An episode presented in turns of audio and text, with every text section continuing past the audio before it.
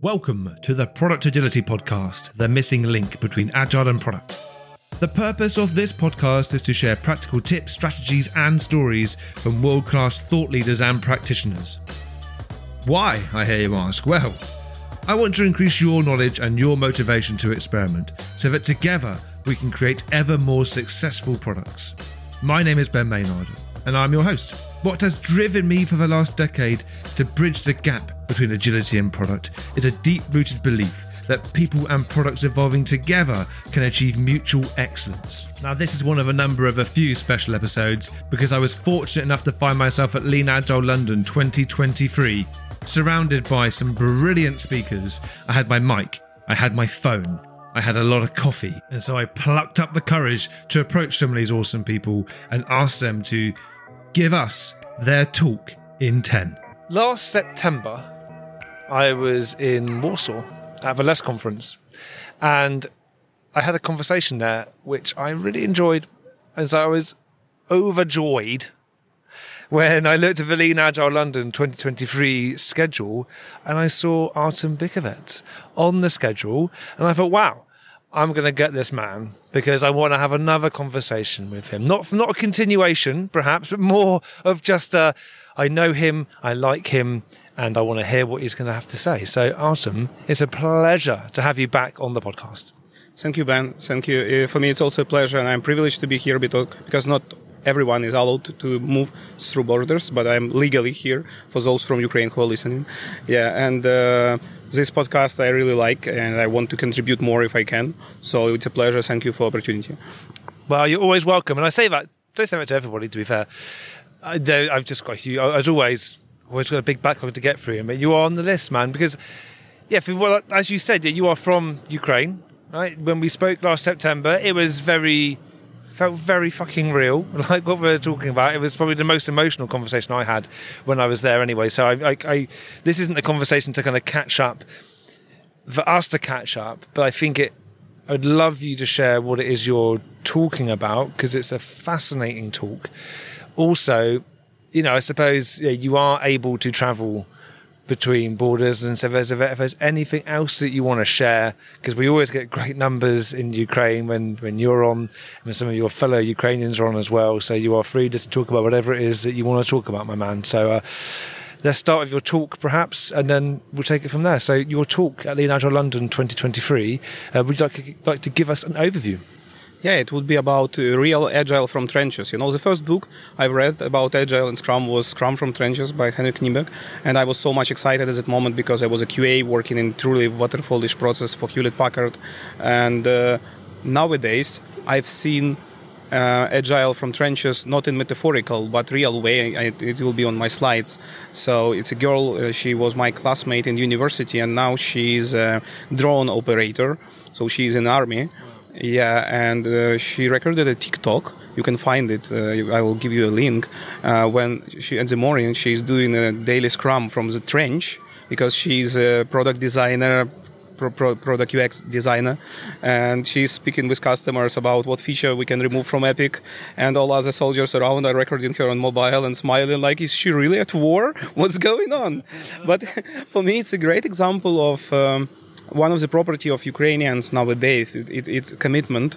So we do appreciate all the help and support we're receiving from other countries, including US, including Great Britain, Germany, France, Poland, all of you. Thank you so much. It's really highly appreciated, and we want to follow, you know. Um, the previous commitment uh, to, to, to be reliable partners for you still, even those who are in army, who are serving, they are trying to deliver uh, to show that we are reliable, we are still together, uh, you can rely on us, and we will do a great stuff. And this talk, it was provoked by conversation with my uh, previous delivery director of one of the companies, outstaffing companies called Levi9. Uh, they received a yearly feedback on um, from account manager of huge account that um, CEO of Netherlands client said to their employee on New Year party last year that if you will continue to working with such a low performance comparing to Ukrainian teams, I will switch you geographically with them, so you will learn how to work in really hard circumstances because uh, like um, metrics, you know, some performance efficiency effectiveness metrics shows that there were some drop at the first month as uh, March, April, a bit of May, but then closer to end of summer, they've shown even better productiveness efficiency than it was before war. And everyone was so much surprised because everyone was prepared, you know, to hire new teams in different regions. And I was wondering, is it a, a random occasion or it's a pattern? I've started talking with more people, and in my bubble, it looks like that it's almost everywhere. There, there were some teams, yes, which because of many people in country or serving in army, they cannot work together anymore. But others who, who, who still working shows significant performance. So I've decided to make a research. So the thing that got me when we were having a little chat beforehand, this isn't just research into like a team or a few teams you're working with. This is much, much broader and across a number of different distinct data points effectively. You've collected this information. So could you tell us, I suppose, the the scale and the data points that you are going to be using as the and maybe what you were up to late last night trying to find those patterns as well in that data yeah uh, i uh, as a, probably every second speaker or two or three speakers at this conference i have imposter syndrome. And i was scared that you know my observation from my bubble could be an attempt to put an all on a globe. So I, I need to find more proofs of this observation and hypothesis. So i've created a google form survey and sent it uh, through uh, agile ukraine community scrum ukraine community my social media channels linkedin telegram. I have like thousands of uh, subscribers. Um, and 46 respondents answers and the response are not related to you as an individual it's about your experience inside your team or organization if you are uh, somehow collaborating with different teams. So it's probably about 40 plus different organizations, and it's nicely spread because we have about 44% of product companies, about 43% of uh, outstaffing outsourcing, like service companies, and others are mostly internal products of some so-called non-IT companies, yeah, like banking, uh, FMCG companies, but they're doing product in- internally, and as well well, we have different size of these companies, like small companies, less than 30 people, up to 100, 100 to 300, 300 to 500, and big, huge companies, like more than 1,000 people. And I've asked them to self-evaluate uh, the processes, uh, principles, uh, how they worked in uh, four time frames. Uh, January 22, before war started, then April 22, like after a few months of full-scale invasion, uh, when people finally start getting back to work. So you find more safe place for your family. You've somehow used to find a sofa or chair in corridor to work. I have a lot of photos inside the slides, so you can find it after uh, of real people working from from trenches and from. Um, so shelters from underground stations from their cars so yeah, it was a beginning of uh, like coming back to work, uh, April, and then November 22 because it was a period of huge problem with electricity and internet connection.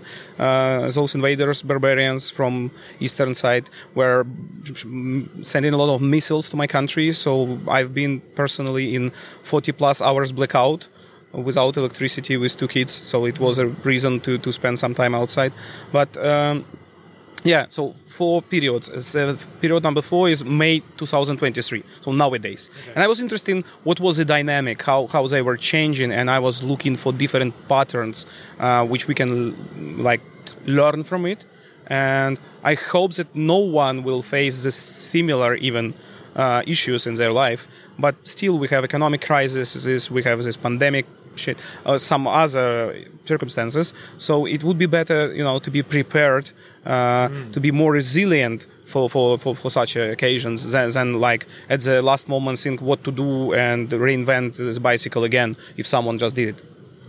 I mean, that's a fantastic point. Is that this is a if you ignore how awful it is, it's a unique opportunity to learn about human endurance, right, and focus, and, and particularly within our within what we do, actually how it's affected people. So you're without wanting to kind of spoil the talk. Uh, I'm sure that uh, people will watch the recording when it comes out. The, what's the the headline takeaway would you say from your research and the talk you're going to be giving uh, later on today? Yeah, the first part, as I said, was about like processes and principles and patterns of uh, way of working, and the second part was related to like health metrics or outcomes more, like customer satisfaction, value delivery, uh, delivery according to previous roadmap plan, uh, forecasting, accuracy, health, uh, team health and atmosphere, uh, job safety, quality of software.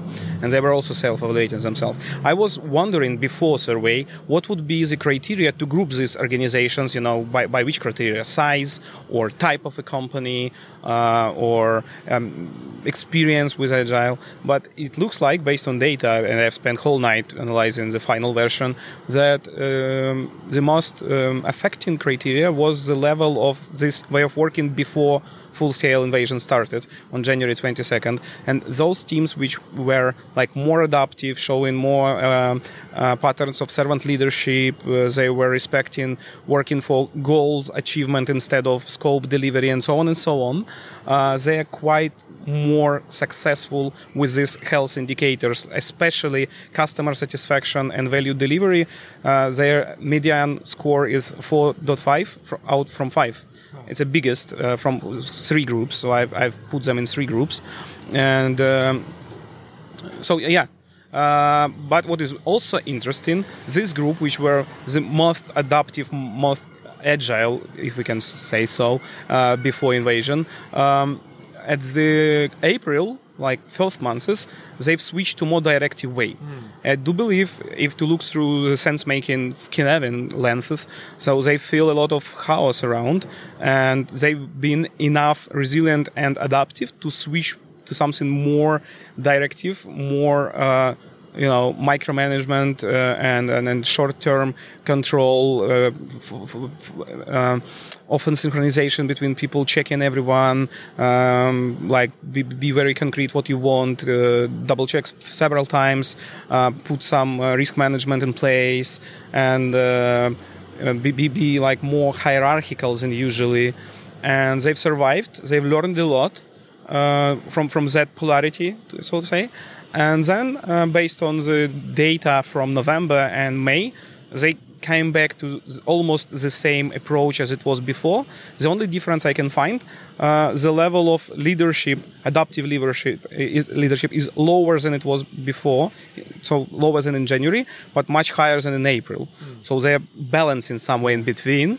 Uh, but what, what is growing, um, I, there was some such a parameter like source of improvements. Is it uh, pushed from the top, like architect says that we need to do that, or manager decides that we need to change that, or you need to get approval, uh, or vice versa, it's gone from top to bottom from developers. Mm-hmm. So this parameter is growing in all three groups, in all three groups, including this group. So all of them are more proactive to propose change, innovation, and take ownership for that. That's, that's fascinating stuff. It really is. And I can't wait for the video of your talk to be made available to a broader audience. I need to check with the organisers as to when they're going to be released because I think this is a really important talk. It's a really important piece of research that I think we can all learn a huge amount from, and it's a real life human story, right? It's just everyone's lived experience for you, yeah, for our, everyone in Ukraine. So we'll draw this one to an end. I just want to say thank you so much. It's awesome to see you in person again. And we will see each other again, maybe in September at the LESS conference or maybe some other time. But we'll get you on the podcast. Um, before we wrap up, what any final thoughts, anything you want to say before we close? Yeah, first of all, thank you once again for all the support we get around the globe. Uh, the war is still there the people are still fighting. We are staying in the country, so I am moving back just after the conference. My family is there uh, because those people not fighting for territory or for government, they are fighting for the system consisting of territory, nation, history, language, and all all, all the components. Mm-hmm. So that's why we are here, and your support is still important and needed. And as for the professional side of my, you know, recommendation, not emotional, uh, don't wait for the crisis to figure out how to deal with it. You can use such a uh, tool as crisis simulation before, and try to try to work uh, six hours without electricity. Are you ready for that? What if? What if? Yeah, and think about other events which potentially can happen somehow because of uh, nature of disease and huge rain. It's better than rain of missiles. So you, you, you can be prepared for that if you will think in that way, uh, because world is uncertain. Uh, it's changing, uh, and you should be like at a uh, such a condition so you can deal with it and stay competitive enough and, and healthy enough. So all the best to you. Thanks. Sage words, Artem. Thank you, my friend. Thank you very much for listening to this episode. I absolutely adore going to these conferences, and Lean Agile London 2023 is probably one of the best conferences I've been to in a long, long time, virtual or in person. So thank you to the organisers for letting me be there and be part of it. If you want to know more about Lean Agile London 2023, then head to their website, leanagile.london. That will also be in the show notes. Now, if there is a conference that you think I should go to and do more of these talks and 10, then by all means, get me on social media. There's a way to contact me in the show notes. Let me know which one I should go to. So, until next time, thank you so much for listening. I am Ben Maynard, and this is the Product Agility Podcast.